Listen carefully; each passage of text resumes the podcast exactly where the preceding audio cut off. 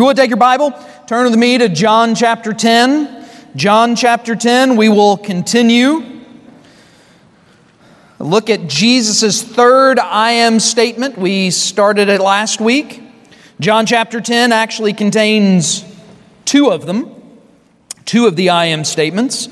So, statements three and four, Jesus gives these in the context of an extended metaphor on shepherds, sheep, and shepherding, and using that, that vivid imagery to draw out important truths about himself, who he is, his nature, his ministry, his saving work, and then his ongoing ministry to us as God's people. And we'll see that reflected again this morning. John chapter 10, and we'll read verses 7 through 10 this morning.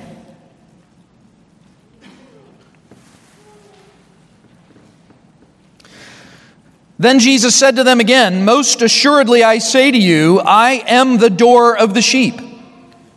All who ever came before me are thieves and robbers, but the sheep did not hear them. I am the door. If anyone enters by me, he will be saved and will go in and out and find pasture. The thief does not come except to steal and to kill and to destroy. I have come that they may have life and that they may have it more abundantly. Ask the question what is a good life? And you will get no small number of answers. In fact, you might even get something a little different for every person that you may ask. And you could ask a similar question, not just what is a good life, but what is the meaning of life? What is, what is the purpose of life? All these will garner a number of responses.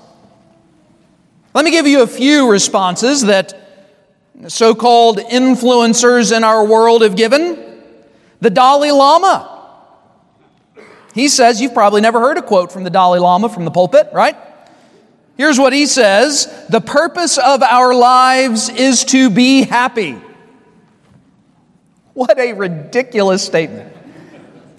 And that's to as be as offensive as I possibly could be to him. That is a ridiculous statement. Purpose of our lives is to be happy. Here's another person you've probably never heard quoted from the pulpit Elton John. He tells us that the purpose of life is to live for each second without hesitation. Does that include while you're sleeping? That's my question, right? Do I have to do it while I'm sleeping? Do I have to sleep without hesitation? So every second. So once again, we see an example, right, of somebody who thinks a lot of himself and his ideas, thinks, well, this sounds good. And this is the kind of thing that gets, you know, tweeted and posted and whatnot. But really, if you think about it, it's a silly idea. How about this one? Tell me if you can guess the author, and I'll give it away based on how I'm going to read it. You have brains in your head, you have feet in your shoes. You can steer yourself any direction you choose. A great American philosopher, right? Dr. Seuss. And, and, again, my guess is if you were to ask people the question, there's going to be a number of responses along those kind of lines, these kind of cliched responses. Um, do what you love, you never work a day in your life, you know, those, those kind of things. And I'm not saying that's wrong. I just mean these are the kinds of ideas that'll come out. Of course, then there are those who will reject the premise of the question. Those who are on kind of the, the far side of things and see nothing but darkness and bleakness. Here, here was one response to that kind of question an individual who really claims, Well, I don't know if there's any meaning in life at all. I don't know if there's any such thing as a good life. Here, here was one individual. Here's how he answered I don't know the meaning of life. I don't know why we're here. I think life is full of anxieties and fears and tears. It has a lot of grief in it and it can be very grim. And I do not want to be the one who tries to tell somebody else what life is all about. To me, it's a complete mystery. This was said by Charles Schulz.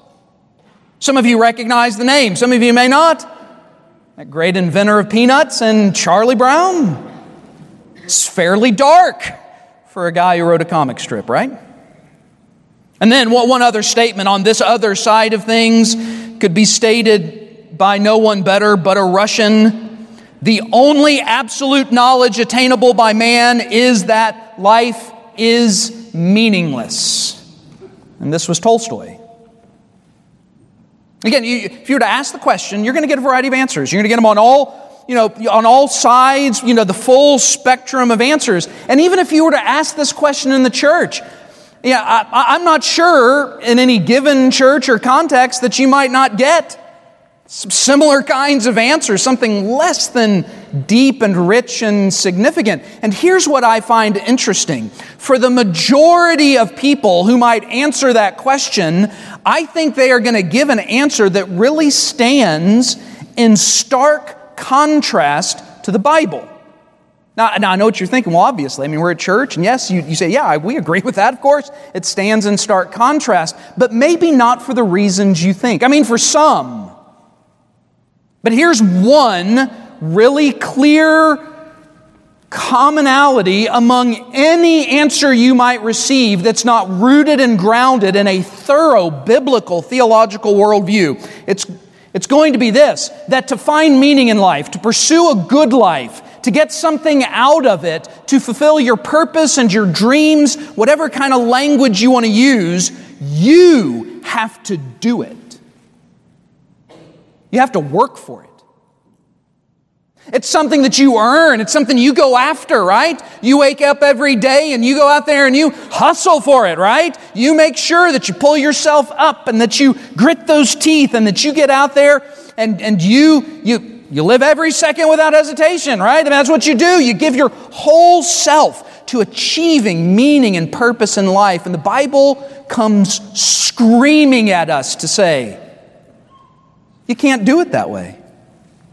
The real contrast with the biblical worldview is not just in the values and principles that either seem shallow or downright contrary to the Word of God. It's the fact that the Bible does not tell me how to earn a good life or how to earn meaning and value and purpose in life. Instead, the Bible tells me it's something that is given to me. It's not something I work for, it's not something I earn, it's not something I create. I don't create my dreams. I don't create my purpose. I don't get to decide these things. Instead, it is given to me and given to me as a free gift of God as a result of His gracious provision and salvation. I think it's to this reality that we turn again to the third I am statement of Jesus. Some of these fundamental ideas are found in just these few verses. That as Jesus asserts himself as the door, he in fact is giving us critical information on what it means to really live a good life. So this morning we turn once again to this. So, John chapter 10, verses 7 through 10, Jesus identifies himself as the door to the sheep. So, because he is the door, we can be certain that he is sufficient to grant us access to all that is true of salvation. And the imagery that Jesus uses here I think, makes two fundamental assertions. We looked at the first one last week. And so we've already, we already considered this. Jesus fulfills the expectations of the Messiah. You'll note in the text that we read, Jesus repeats the I am statement. He says, I am the door, twice. And so in the first one, this is what he's saying I, I am the door of the sheep. That, anyone else who claims to be Messiah, all others who come before me, false prophets, bad teachers, um, uh, false messiahs, all, uh, they're all thieves and robbers. They're not the real deal. And true sheep who belong to me will not listen to their voice. And Jesus is saying, one fundamental truth about himself is he fulfills the expectations of the Messiah. And let's press that point just a little further. Not only does he fulfill them, but he alone fulfills them. There, there's no other Messiah. It's not that he's one among a group of people who have to meet all the criteria. No, he alone fulfills them. He is not a door, he is the door. All right. It's not hard to read these things. You don't know how to, don't have to know Greek to know, all right, the significance of what's called a definite article. All right. Number two, if you want to fill in blanks, here you go. I think there'll be blanks to fill in. So then the second assertion Jesus makes when he repeats the I am statement is Jesus also bestows the benefits of the Messiah. Because he fulfills the expectations, obligations of it, because he himself is the Messiah, that means that he comes with certain benefits. He gives to his sheep certain benefits. And there are at least three that are referenced in the text. Number one, first benefit is rescue.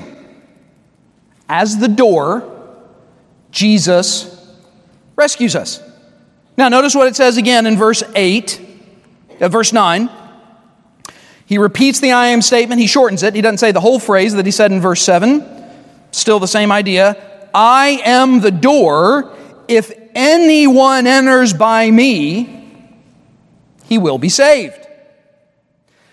Now, we hear that word saved, and that is immediately recognizable to to what I would assume to be most of us in the room, right? This is standard Christian language, biblical language, that, that again is, is a word that we use to describe our salvation.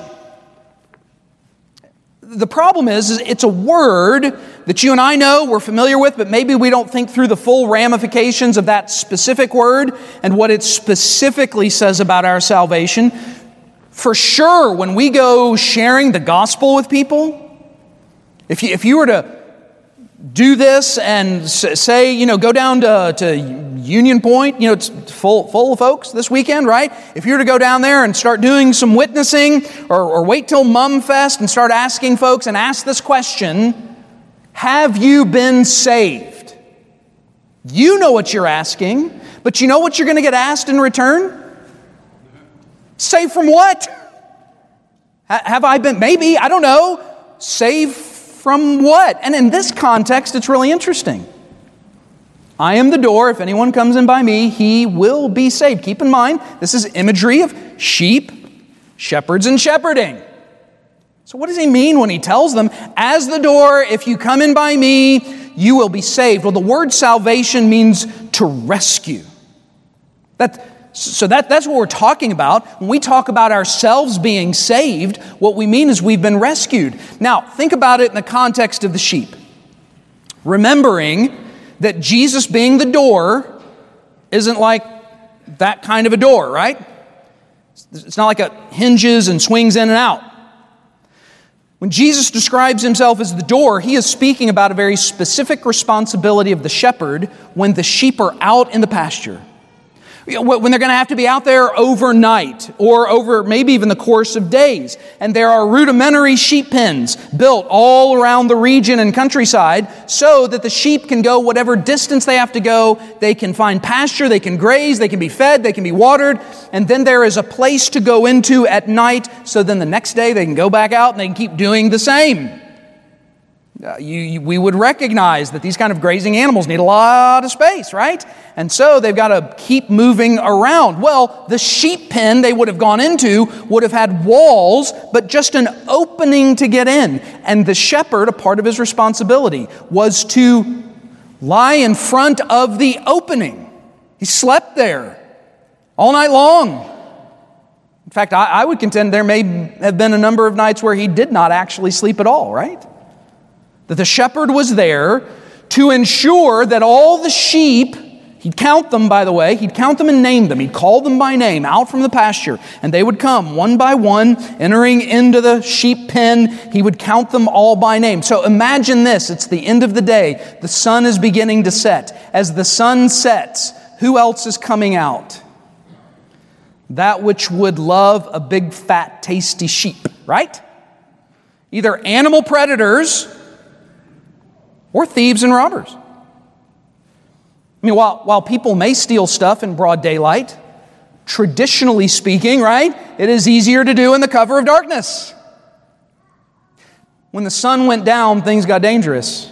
Quite frankly, it was dangerous even when the sun was up and shining, but even more so at this moment. And so, this language Jesus uses to describe himself as the door and the means of saving the sheep.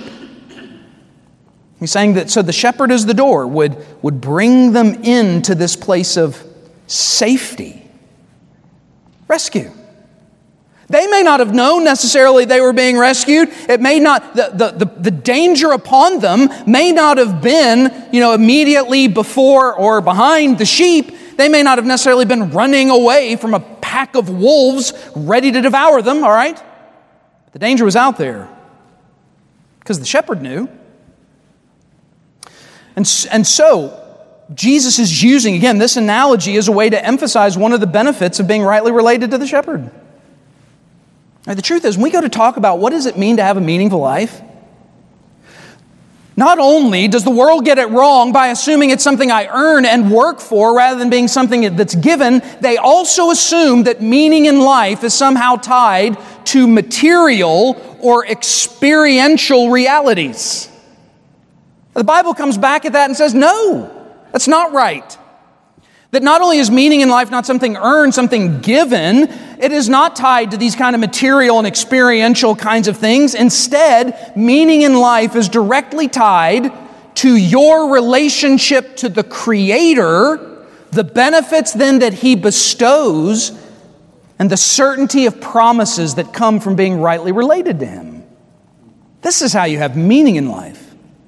That you are rightly related to Him who gives life. And so Jesus is saying, look, the, one of the things I do, I am the door. And so only by me can you be saved. Again, it's an important image of what it means to be a believer. We've been, we've been saved. Now, immediately we might think, well, what, what saved? Saved from what? Well, we've been saved from sin. Saved from sin as a reality, as something we no longer do? Well, not necessarily, but saved from its penalty, saved from punishment, saved from death, saved from the curse, the work of the gospel is a work of rescue. And whether or not you and I think of it this way as intentionally as we should or not, that's another thing for us to consider maybe this afternoon. But we should appreciate the fact that if we identify as those who have been saved, we have been rescued from certain death and punishment that would have been meted out for an eternity without Christ. And let me add one other piece. We would have deserved it. We would have deserved it. So, this is the profound promise here. One of the benefits that is bestowed upon us is rescue. By the way, I also want to point out another word. He said, if anyone enters. You know what anyone means? Anyone. That doesn't mean everyone. We're not universalist. Everyone will not be saved but anyone can be. I mean, Jesus is very clearly making a point to these religious leaders that there will be no racial or economic or social structure or status or requirement for becoming part of the sheep. Anyone. Anyone can be part. God does not withhold his gospel from any particular group just because of these other standards we may establish, whether it's race or economics or education or Again, status, position, anyone. All right, number two, and that is provision. Second benefit is provision. Notice that next phrase in verse 9, the very end. And will go in and out and find pasture.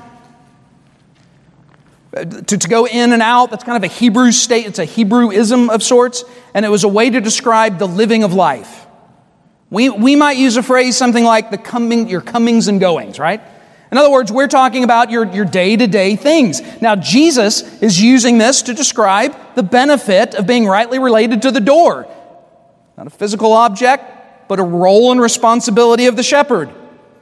The other thing the shepherd does, he doesn't just bring them into the fold to rescue them, but because of his ministry, because of his giving of life, we can also go in and out. We can live out our days confident that our shepherd will ensure sufficient pasture for the day that's been given.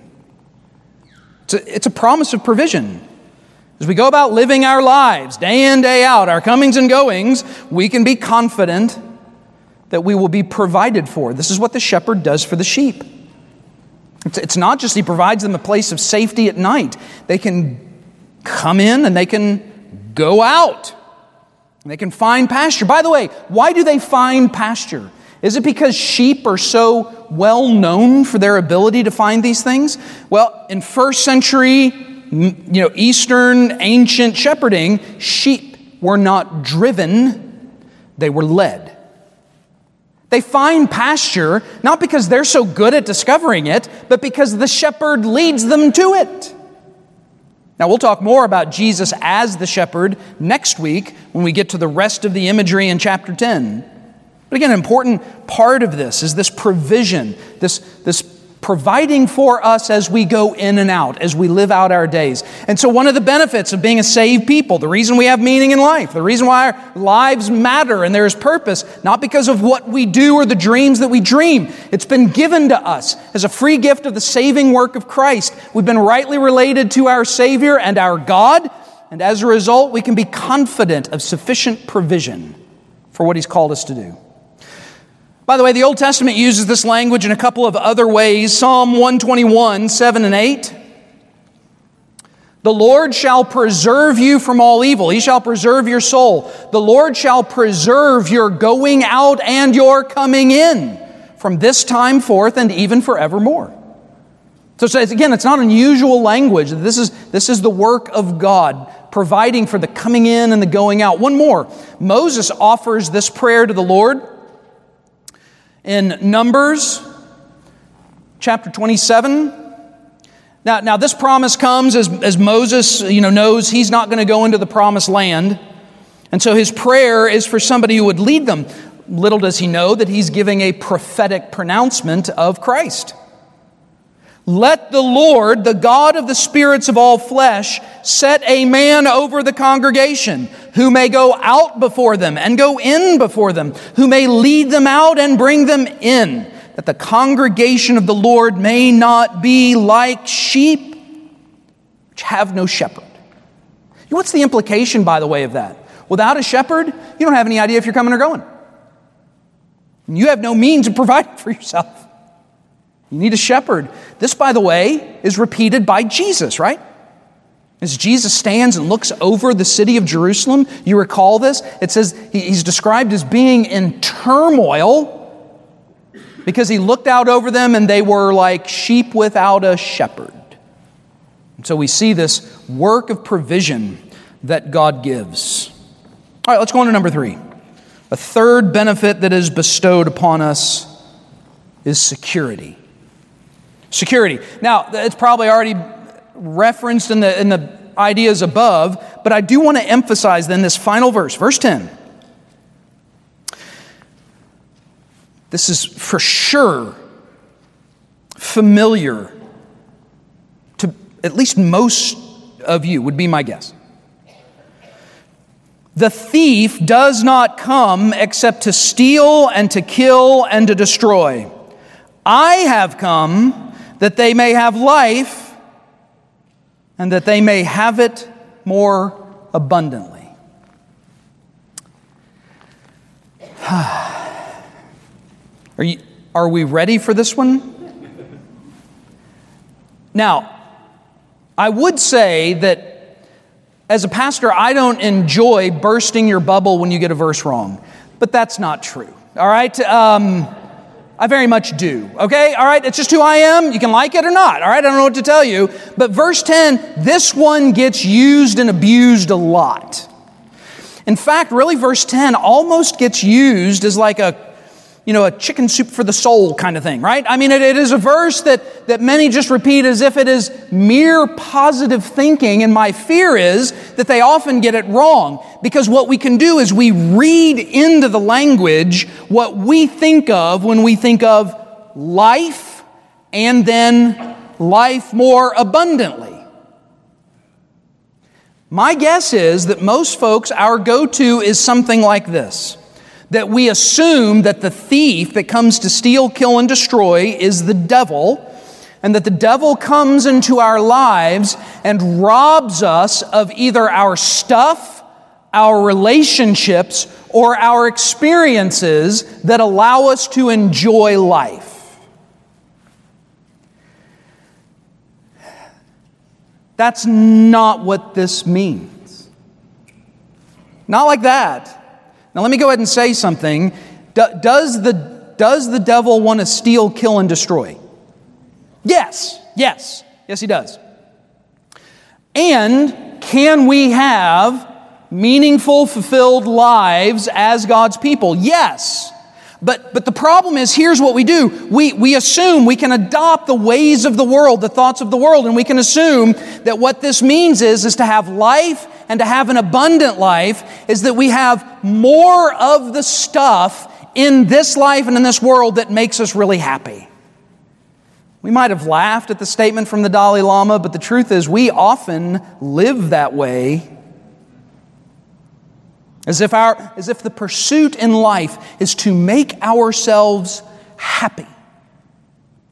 This can happen in the evangelical world. It can happen in pews. It might even be happening in some of these pews and has, perhaps. Maybe even in the pulpit a time or two. To, to assume, again, if we're going to have an abundant life, then I need to have all, all this stuff. And that doesn't mean we're all materialists, by the way. That doesn't mean we need to be like the guy who won $1.3 billion if, if you are here, I would like to talk to you, though. All right? Okay? All right. Whoever that guy is, okay? If you know him, let me know. I'm sure we're related. Okay. But see, that, that is the way we think, right? This, this, this would make us happy and fulfilled. Or, but it doesn't mean that. So, sometimes we, we can assume that abundant living means we've got a great family or we've got a, a sufficient an amount for life or whatever the case may be. And that's not to say that's not good, well and good, and that we shouldn't love those things. But do you really think that's what Jesus has in mind? You think in a first century context with religious leaders and then perhaps largely poor people, that the thought that Jesus is communicating is that what the thief is coming to do is to rob you of all your stuff, whether stuff or experiences. Is that really what he's doing and what, what you need then is Jesus so that you can have a full and abundant life, this, this full and meaningful life? Or does he mean two different things? That Jesus has come to give life and then to give more than that. Say, all right, Pastor, I'm still not following you. Well, first, maybe we should consider who's the thief. Now, it's not to say that Satan is not the power behind it, but so far we've noted when Jesus references thieves and robbers, he's not talking about the devil, he is talking about religious leaders. So, why in this third instance would he not then again be talking about fundamentally religious leaders, false prophets, false messiahs? These have been the focus of the text thus far. So, what Jesus is saying, look, if somebody tries to get access to you, claiming to be the Messiah, and we could even apply this more broadly, some other kind of gospel, you should know they are thieves, and their purpose, at the worst, or the results of their actions, all at the, giving them the benefit of the doubt, is that what they will do is they will end up stealing, killing, and destroying. Those who bring any other kind of gospel they, they will bring the opposite of life. They bring death. And so Jesus is contrasting himself, right? I have come, though, to give you life. I'm not like the false teachers. I'm not like you religious leaders. I'm not, I'm not like those who claim to be messiahs who came before me or may even exist at the time of Jesus or those who have come after. I, I give you actual real life. What does that mean? Does that mean some kind of, you know, emotional kind of happiness or, or meaning in life? No, it means in Jesus, you have been rescued from the ultimate judgment of God. You have been rescued out of death and the reality of hell itself. You have been given life because that's what you need. The Bible says we are dead in our trespasses and sin. I need life. The thief cannot give life. So I want you to hear this very clearly. I don't care how good somebody is. I don't care what a fine fellow they may be. They may be encouraging you to be a good spouse, to be a good a, a, good parent, to be a good worker, to, to follow values and principles that are well worth living. But if they are encouraging you to believe something other than salvation is found in Christ and Christ alone, they are common criminals and thugs, and their worldview will end in death and destruction. I don't care. I don't care who they are. I don't care who else they are. Again, they can be just as sweet as can be. They, they, they, can be just as kind hearted as can be, but if they lead you somewhere other than to the gospel, they're thieves. that's what Jesus is saying. You have to come to the pen, you get in the door. I'm the door. I'm the one who gives you entry. I'm the one who provides. I'm the one who rescues. I'm the one who gives life. And here's what he's saying I ensure then that you will not experience stealing, killing, and destroying. Because he's not talking about realities of this physical world. That's not what he's talking about. Can Christians have stuff stolen from them? Yes. Can, can Christians be killed? Well, yes. Can they face destruction in this world? Well, sure. It happens all the time. No, he's talking about something far more significant and eternal and, and heavenly and, well, and in relation to even judgment itself. Now, then what about that next phrase? All right, so, so what Jesus is saying here, he's not saying you've got to watch out for the devil because the devil only comes to make you miserable in life. It's not to say the devil won't make you miserable in life. I'm just saying that's not his main purpose. He's saying, in me is the one who gives life. But what about more abundantly? What does he mean by more abundantly? Does that mean you'll be happier? Does, does he mean that an abundant life means that you'll walk around, you know, tiptoeing through the tulips? Does that mean you'll be able to skip around and, you know, sing happy, happy, happy? I mean, is that, is that what he's getting at? Well, of course not. How does Jesus give life and abundant life? By saving me now and saving me forever.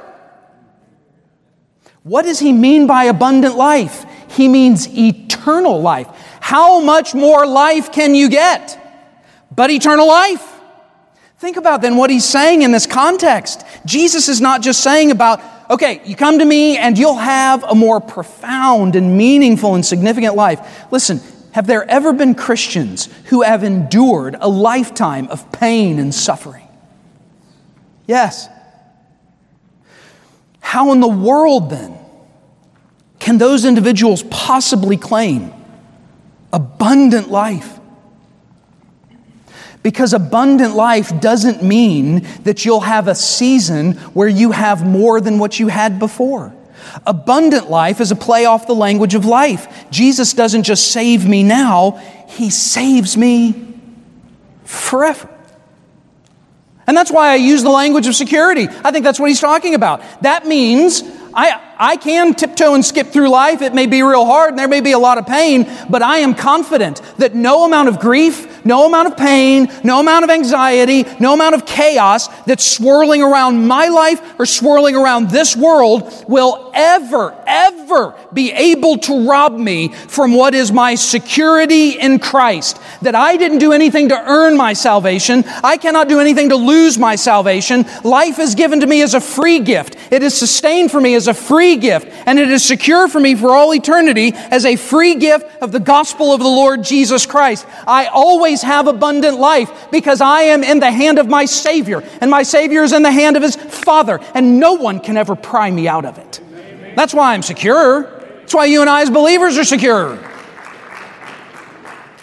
So, this is better than how the evangelical world often teaches it. This is way better. Because this means even when I face pain, I can still have an abundant life.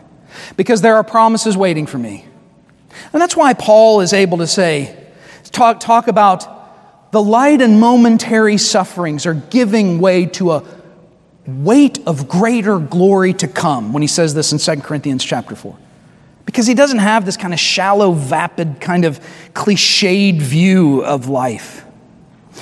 In fact, in fact I, I heard an example. I, I saw a story just this past week. Some Ugandan missionaries were on a boat. They were going from one side of a lake to another to plant a church. On that same boat, there were Muslims. These Christian missionaries started to preach the gospel to them.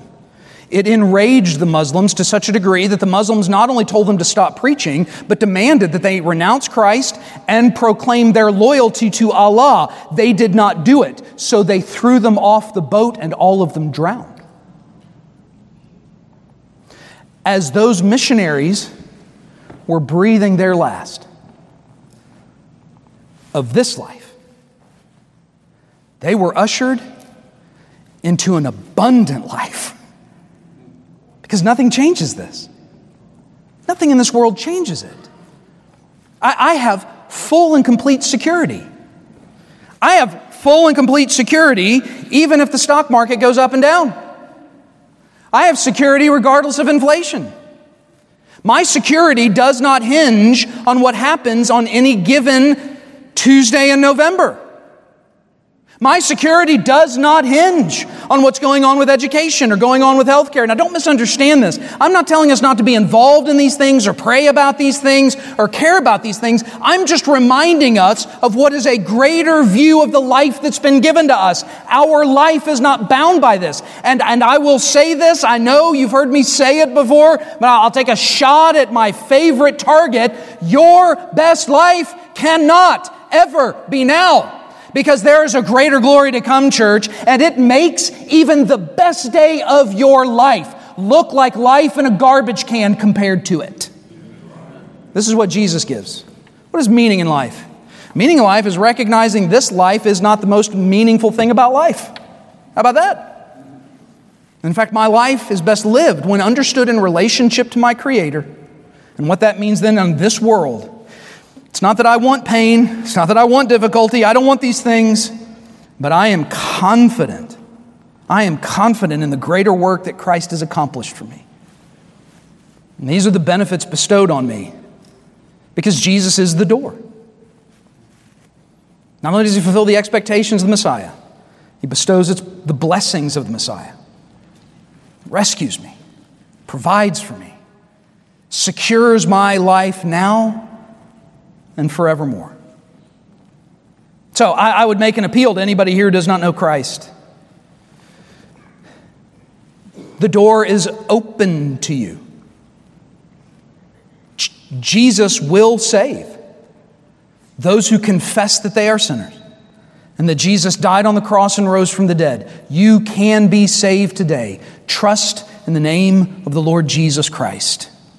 But know that any other path you pursue will be death and destruction.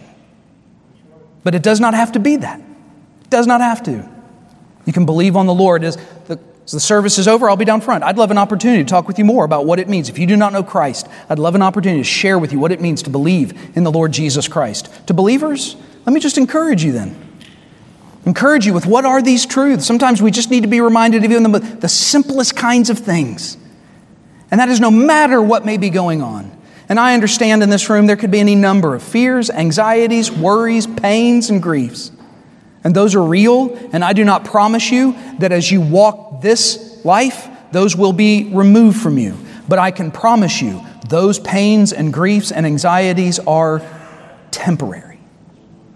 There is a glory beyond imagination that's awaiting us, beyond anything we could think or imagine, says Ephesians. And that is the greatness of God's promise in Christ. So rest in it, church. Be grateful for it. Live this life in courage, be immovable, be steadfast, because your God has saved you. And one day He will resurrect you, and you will know abundant life like you've never known before. Let's stand together, and I'm going to pray. And after I pray, we will then sing, and we will again sing about the goodness of this Savior, our rock our Redeemer, and find our rest in Him and the work that He has accomplished for us. Father God, we do thank you for the gathering of your people, privileged to have been able to, to sing together and to pray and to read your word and to study your word. And we do pray that you would bring your word to bear on our lives. We, we might be faithful then to what you have designed for us to be. We recognize that the meaning of life, life is found in you, the giver of life and in your provision for us and in your calling on us. and in the greater glory that is to come. Let us live that in faithfulness and obedience. We pray that you, by your Spirit, would use this word to continue to make us like Christ, that we might live for your glory. That's in Christ's name we pray. Amen.